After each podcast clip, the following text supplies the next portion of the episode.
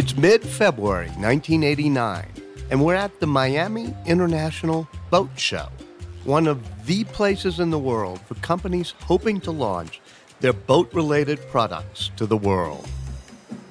There are tons of new innovations on the floor, many of them improvements on older thinking, things made shinier and slicker for the new year. But there is one product that stands out from all the others, one that carries with it a fairly audacious promise. The company is called Magellan, and their product is called the NAV 1000. The tantalizing promise of the NAV 1000 truly portable geolocation, being able to tell the user their precise location anywhere on the planet by using a satellite based navigation technique called the Global Positioning System, or GPS. It's something that the makers of the NAV 1000 believe can change the entire boating industry. That is, if it actually works. The problem is that up until now, demonstrations on American soil have been underwhelming, to say the least. Magellan had already been to the Chicago Boat Show six months earlier for the NAV 1000's debut. But despite having their booth swamped with boaters ready to place orders, the demo that they had on the floor wasn't working. And journalists and customers were left doubting that the NAV 1000 could actually do what Magellan claimed it could. Part of the problem was the satellites that any GPS unit needed in order to operate. In 1989, there weren't very many of them, and the window of time when they were all lined up and available was very, very small. For the Miami International Boat Show, that window was between 1:30 and 3:30 a.m. Not exactly ideal times for a company hoping to wow the crowds at a daytime trade show. So Magellan's strategy? A middle of the night demo. They invite editors from all of the top boating magazines to the Miami Howard Johnson's Hotel. And much to their shock, two of the editors actually show up. And after a few pints in the hotel bar, they head out to the causeway and fire up the unit. And then they wait. Roughly two minutes after turning it on, the small screen springs to life. And then something amazing happens. Displayed on the gray and black screen with the same resolution as a pocket calculator is the exact latitude and longitude of where they're standing. The NAV 1000 that they are holding in their hands actually works. The boating magazine editors are impressed, and the consumer GPS industry is officially born. I'm Walter Isaacson, and this is Trailblazers, an original podcast from Dell Technologies. You are on the fastest route.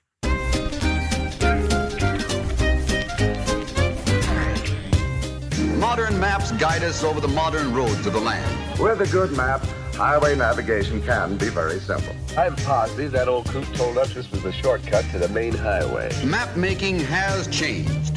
Today they are charting new courses.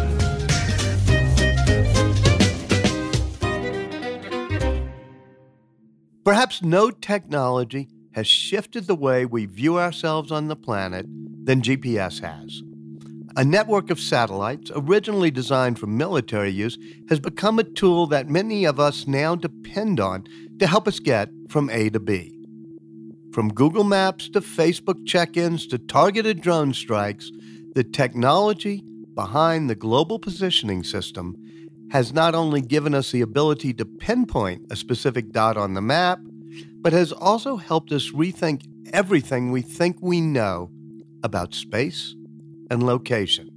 It's a technology that has become so widely adopted that many of us simply couldn't imagine living without it. Of course, mapping our surroundings is nothing new. The earliest known maps were not actually even maps of the Earth. They were of the stars, dating back to 16,500 BC, lining the cave walls in Lascaux, France. The map is made up of dots that illustrate parts of the night sky that hunters may have used to help find their way home. An early attempt to try and make order out of the world around us. Mapping, in its simplest form, continued, leaving archaeologists to uncover scores of cave paintings, tablets, and parchments, each illustrating sometimes crude representations of the mapmaker's surroundings.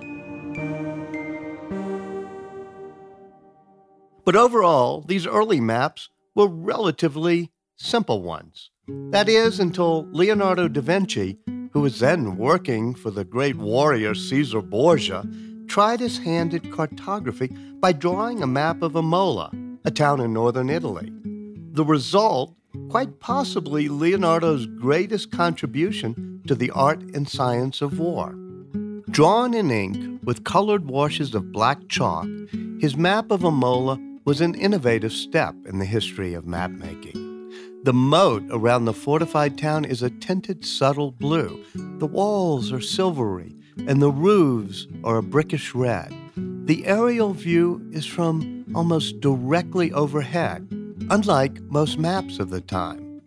Acting as both an artist and an engineer, Leonardo had devised a new military weapon accurate, detailed, and easily read maps, something that's carried over to today, with modern day maps bearing a striking resemblance to Leonardo's maps of Imola. Up until the mid 20th century, maps largely existed on paper, and they were rolled or folded and carried with us as a helpful aid, guiding us around the world. This first satellite was today successfully launched in the USSR. It wasn't until 1957 and the Soviet launch of Sputnik 1, the world's first satellite, that the concept of mapping would be disrupted in ways never before imagined. After the launch of Sputnik, two American physicists at Johns Hopkins University decided to monitor the radio transmissions that the satellite was broadcasting. Using receivers, they were able to listen to the electronic beeping, and they found that based on these transmissions, they were able to pinpoint exactly where Sputnik was in the sky. Their next challenge to see if this same process could be used in reverse. Instead of people on Earth being able to tell the exact location of a satellite in space, could a satellite in space tell someone their exact location on Earth? While the idea of a satellite based mapping system may have been an interesting one, it didn't work all that well. And it would not be until 1972 when the technology's next major leap would take place. It was a journey that began with a meeting between the Defense Department's third in command and Dr. Bradford Parkinson, then a 37 year old Air Force colonel. They had a proposal of what they were going to do, but I wasn't necessarily excited to do it because I knew that the program had totally failed. So when he asked me to do this, it became clear to me that if he was intent on moving me, I had to put a stake in the ground right now. And so I looked him in the eye. It was just me and a three star general. I was a brand new Air Force colonel at the time. And uh, I looked him in the eye and said, Sir, if I go there, am I going to be guaranteed to be the program director? And he said, No, I can't guarantee that. And then I looked him in the eye and I said, Then I do not volunteer. And he was very shocked because obviously he was trying to encourage me. And military being what it is, I think I got about 10 feet outside of his office. He called up military personnel and said, Transfer him immediately. And I kind of expected that as a foreordained consequence. And so I went ahead and pressed on. By September 1973, a group of a dozen engineers, led by Parkinson, had come up with a seven page paper describing what would eventually become GPS. The system that Parkinson and his team were developing had the potential to change the way wars were fought, something that Parkinson knew only too well. I flew quite a bit of combat in uh, over Laos in the Vietnam War, and I was part of an AC-130 gunship team that was remarkable for precision weapon delivery. And by that I mean we would shoot our very large gun and generally hit within 10 or 15 feet of what we were shooting at. And as a result, there was no collateral damage. It was a very efficient way to destroy military targets and not take out something else. And I felt confident that the use of GPS would enable precision weapon delivery. The project was called Navstar, and on February 22, 1978, five long years after the project began, the first Navstar satellite was launched into space. And within eight years, five more satellites would be sent up to join it. The American GPS system was born. It was a job that at that time seemed nothing short of impossible. And according to Parkinson, it was built by a team that refused to quit. If you read books about the battles in Iwo Jima or Okinawa, you recognize that uh, they weren't doing it for flag and country so much as doing it for their buddies. And they they would not let their teams down. And if I could characterize our team, same, same. It kind of gets me emotional thinking about it, tell you the truth.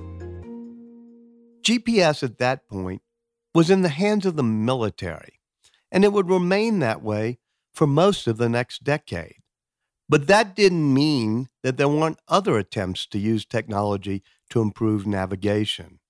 With one of the strangest, the now mostly forgotten Etak Navigator, a product led by an engineer and sailor named Stan Honey and bankrolled by Nolan Bushnell, the video game pioneer who was the founder of Atari. Stan Honey. In 1983, I was working at Stanford Research Institute as an electrical engineer. And I was also doing part time navigation on the side professionally.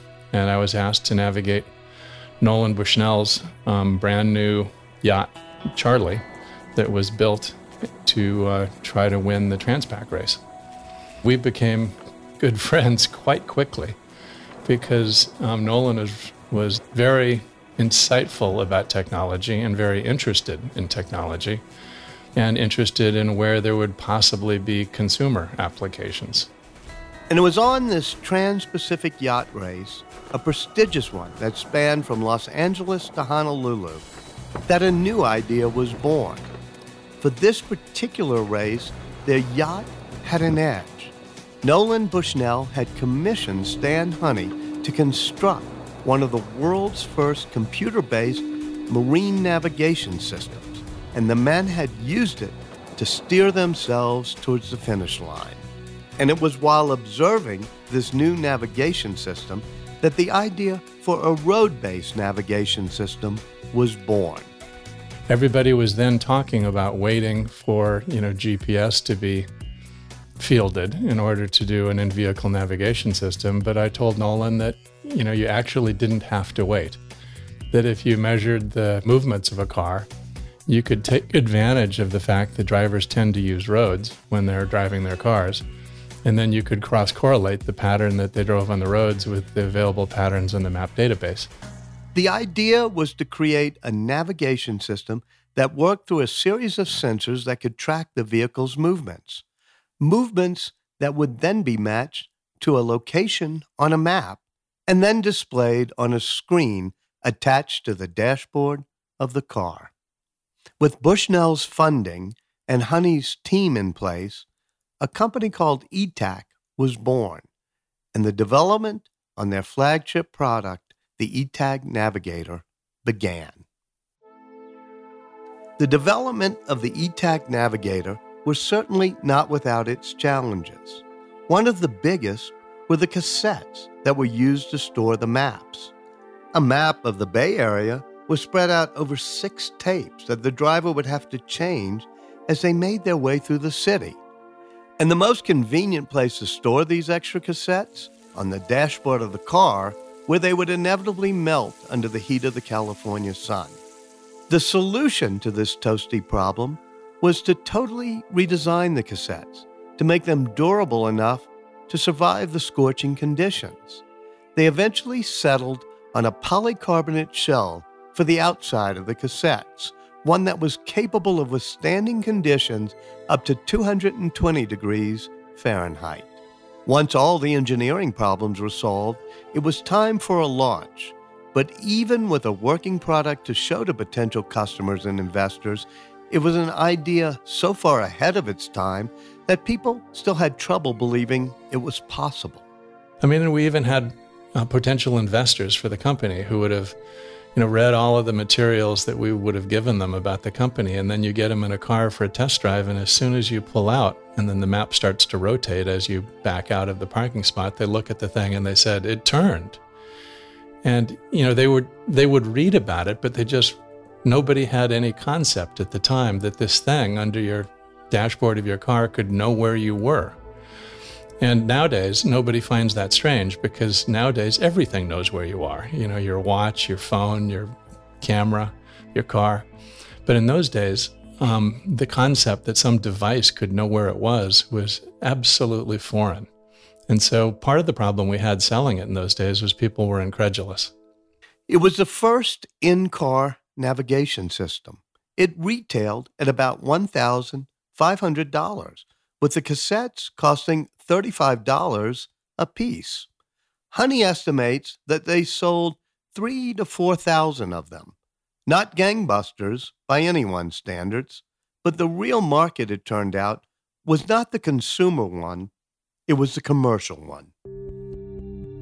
It was difficult to sell them because, you know, nobody really knew what it was.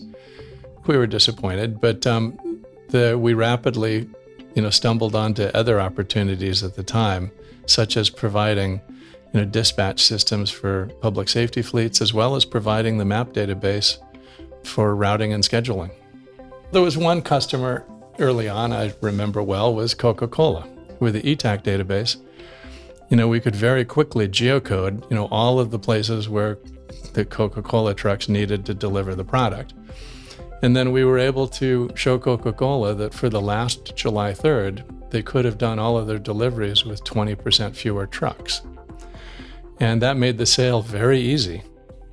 But while homegrown systems like Etak were launched to limited consumer success, it was the promise of GPS that would ultimately lead to a revolution in how consumers found their way across the globe. But in the early 1980s, GPS was still locked up as a tool exclusively for the military. That is, until a major international political incident changed everything. On September 1st, 1983, a Boeing 747 full of passengers was en route from New York to Seoul, South Korea. In this pre GPS era, every commercial flight relied on a navigator who would sit in the cockpit along with the pilot and co pilot. And it was their job to plot a route based on a whole assortment of navigational aids that he or she had on hand. The Korean Airlines flight had already made its one scheduled stop in Anchorage, Alaska, and was now carrying on to its final destination. Then, a tiny error with disastrous consequences the jetliner deviated slightly from its planned route, flying inadvertently through Soviet prohibited airspace. The Soviet Defense Force took this as a sign of aggression, firing several warning shots toward the plane. The next shot, a K 8 missile fired from a Soviet plane that had been tailing the Korean Airlines flight, was a direct hit. It brought down the plane and killed all of the 269 passengers and crew on board. President Reagan's reaction was a swift one. Let me state as plainly as I can there was absolutely no justification, either legal or moral, for what the Soviets did.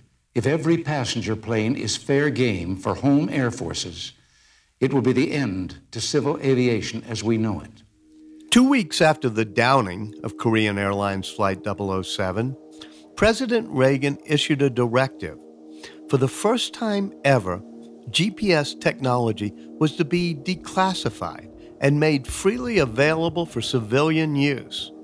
With this, he encouraged the commercial development of the system with a goal of making it robust enough so that it could be used to help commercial flights stay on their chosen path. This type of tragedy was never supposed to happen again. But commercial airlines weren't the only ones who saw the potential in the release of this new technology. In California, the news caught the attention of Ed Tuck, a venture capitalist and avid aviator. He saw the commercial benefit in putting this technology in the hands of consumers. His dream? To build a GPS unit that could literally be carried in your hand. Nothing like this had ever been successfully attempted before. Tuck named his new venture Magellan, after Ferdinand Magellan, the Portuguese explorer who in 1519 organized the first expedition to circumnavigate the globe. Velocity 2,900 feet per second, altitude 9. But there was a hitch in Tuck's plans. While President Reagan had pushed for more satellites to be launched into space, the delivery method to get these satellites into space was as cargo on the flights carried out by NASA's space shuttles. The plan was working well until January 28, 1986. It was the launch of the 10th flight of the Space Shuttle Challenger. We have flight dynamics officer that the vehicle has exploded. 73 seconds into its flight, the shuttle broke apart, disintegrating over the Atlantic Ocean. Seven crew members died, and the shuttle program was grounded indefinitely. With no way to get any more satellites into space, the idea of a commercial GPS program looked less and less likely.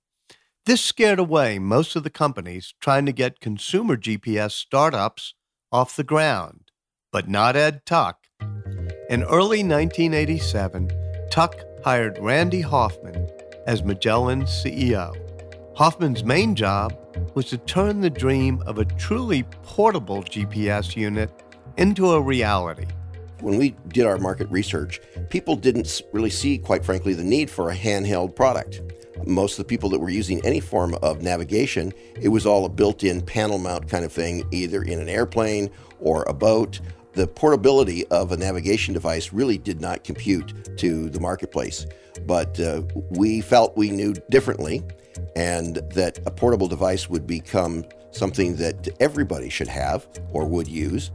Despite the research telling them otherwise, they were convinced that they could find a way to make it work. We first decided to sell it to the marine market, to people that own boats. Because why? There were only six satellites up at the time. The system itself was only operational about six hours a day, so you couldn't even use it for a, most of the day. And who do we sell a device that costs at that point in time $3,500 to? was a person that owned a boat because a boat is a hole in the water in which you pour money. For Hoffman, the limitations in GPS technology didn't faze him. He was convinced that if they could condense all the technology so that it could fit into your hand, there would be a market for it. The next challenge was coming up with a name. The name they chose, the NAV 1000. The NAV 1000 was about uh, the size of a standard brick. And um, to the left of the brick was an antenna, and that rotated up when you were using it to uh, receive the satellite signal. And the biggest problem with the technology was the limited number of GPS satellites in space, which meant that the signal could only be received for a few hours every day. Something that certainly put a strain on the sleep schedules of the whole Magellan team. When we were testing the, the product to get it ready for market, it always seemed to be that the satellites were only available in the middle of the night. And so we took turns uh, testing the product, staying up in the, you know, at, at two and three in the morning outside, uh, testing the product. In fact, my favorite thing to do was to go to the drive in movies and put the laptop computers on top of the, uh, uh, of the car, plug in the GPS receivers, and let it collect data. And uh, while I was watching a double feature with my wife. And finally, on May 25th, 1989, after years of toiling and a particularly successful demo at the Miami International Boat Show, the NAV 1000 was ready to ship.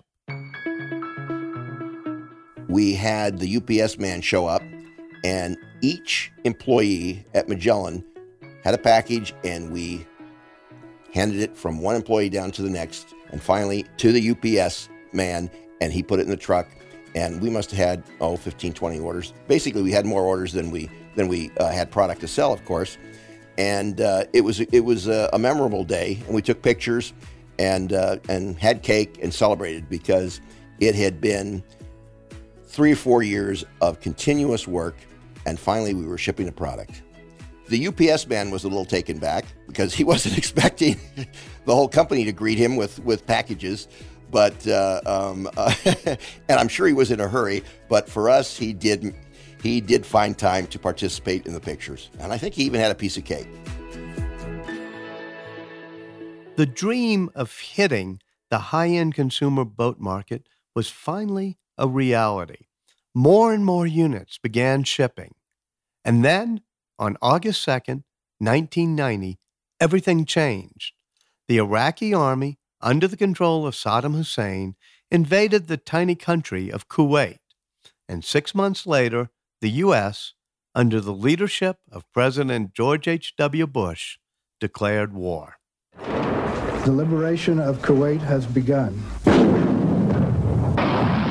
We were focused only on the consumer market. However, with the war in the Middle East, we basically stopped all of our consumer production and started building product with military software in it for positioning. We started selling product to the coalition forces, and uh, it really it increased the size of our business. I mean, of, of our company dramatically. I mean, we tripled our sales in in uh, in 12 months. It was something that we really didn't even look at it from a from a, a company growth standpoint. We looked at it as we're supporting America, we're supporting the effort in the Middle East and our and the coalition forces. End of the day, one of the generals, he came out and said Magellan won the war. Magellan's contribution to the war in the Middle East may have been a proud moment for Randy Hoffman, but his proudest moment would have to wait until several decades later. We were in the Smithsonian Museum in Washington, D.C. I was with two of my kids, and there was this room called Time and Navigation. And there at the entrance was our name on a plaque and uh, it you know it really hit me uh, right in the gut.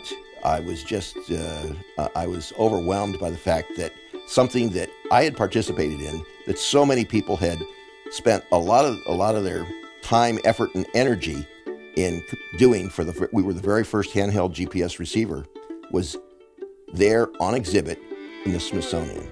It was something that uh, I finally realized just kind of the impact that Magellan had had on navigation and on the world and how people move around.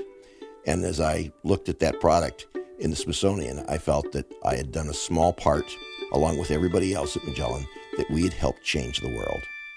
And that I'm very proud of.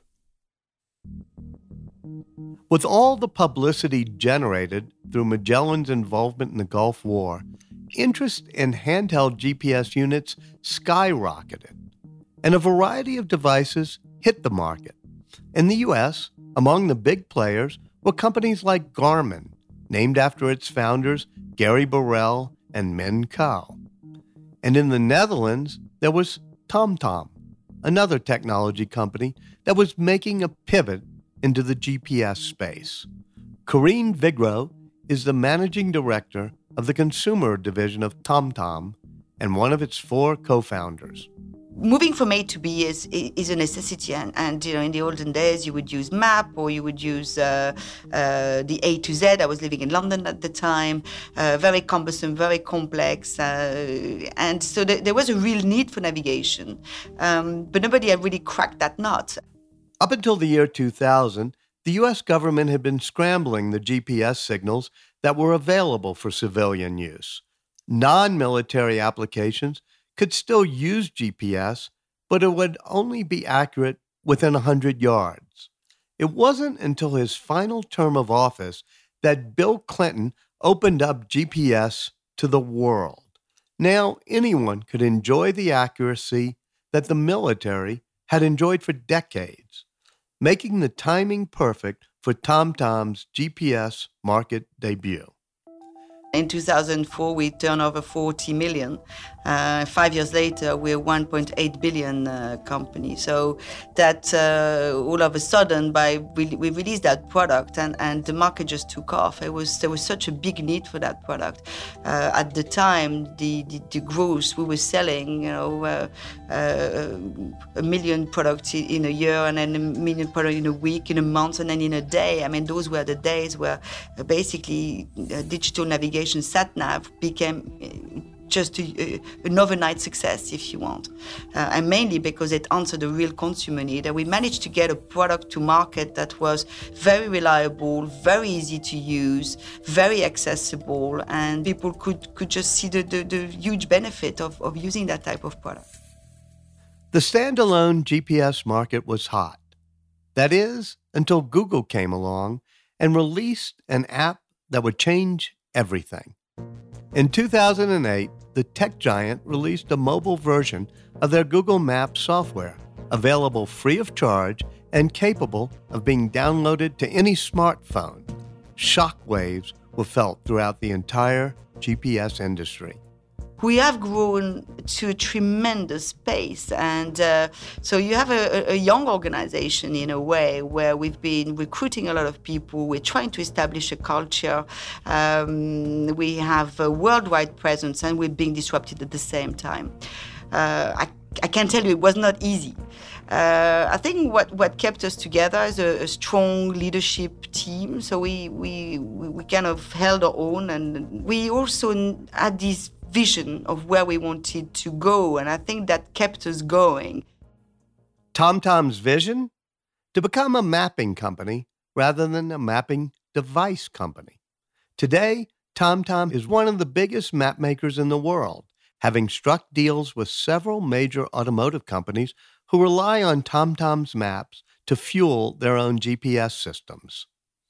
It's been a strategy that has not only kept them afloat, but enable them to continue thriving in the face of what otherwise would have been an industry ending disruption.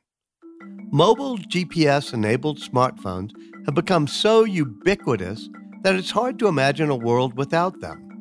It was a market in which Google was clearly the market leader. Then a young Israeli startup called Waze came along and threatened to disrupt Google.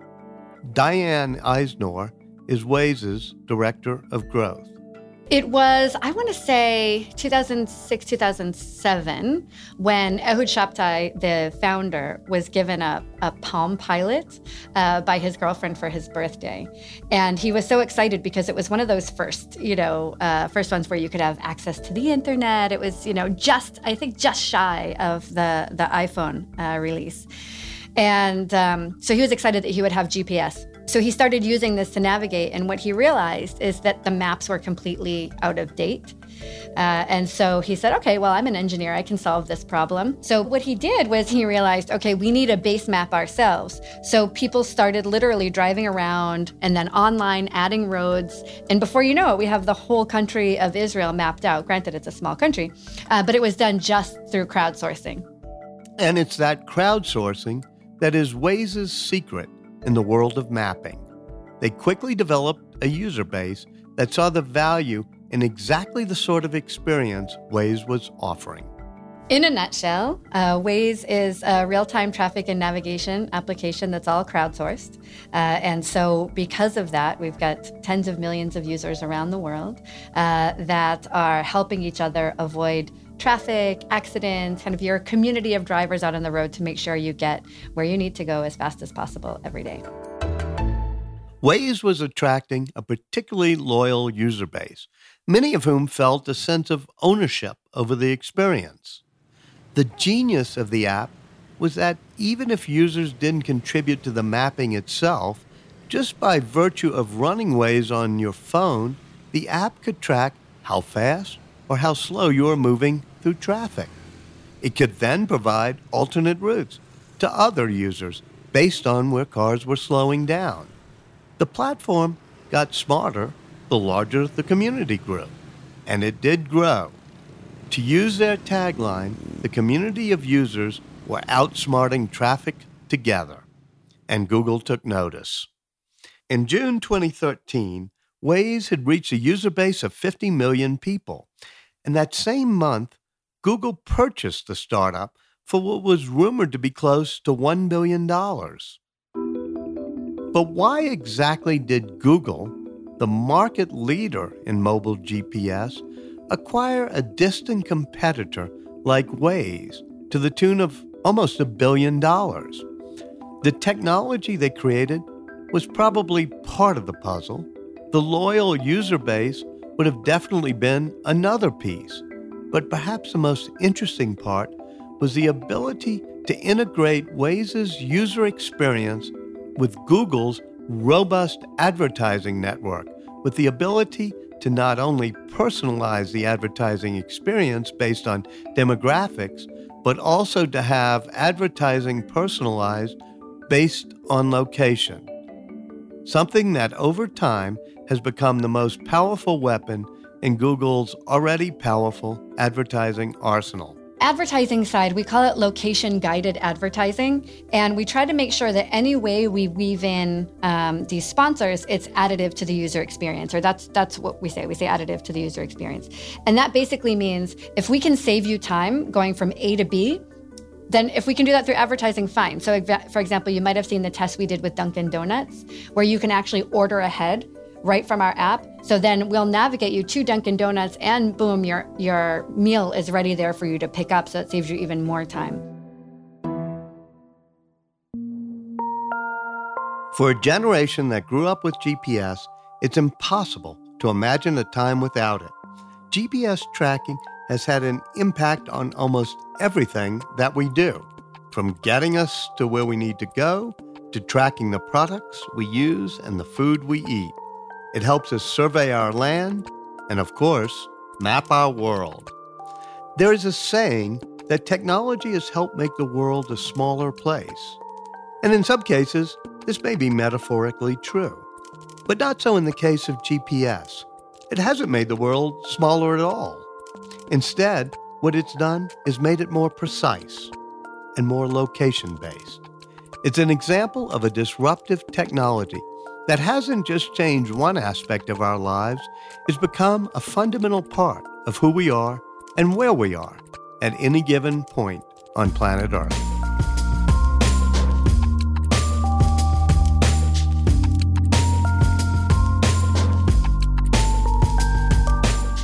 I'm Walter Isaacson, and this is Trailblazers, an original podcast from Dell Technologies. If you enjoyed the show, and want even more insights on how Leonardo da Vinci created the field of modern mapping, visit delltechnologies.com backslash trailblazers 10. That's trailblazers, then the number 10. Next episode, we'll be looking at the health industry and how technology is enabling the field of precision medicine and helping us all battle diseases with individualized treatments instead of the one size fits all solution. You can subscribe to Trailblazers in Apple Podcasts or wherever you get your podcasts. And if you like it, please leave us a rating and a review. It helps new listeners discover the show. Thanks for listening.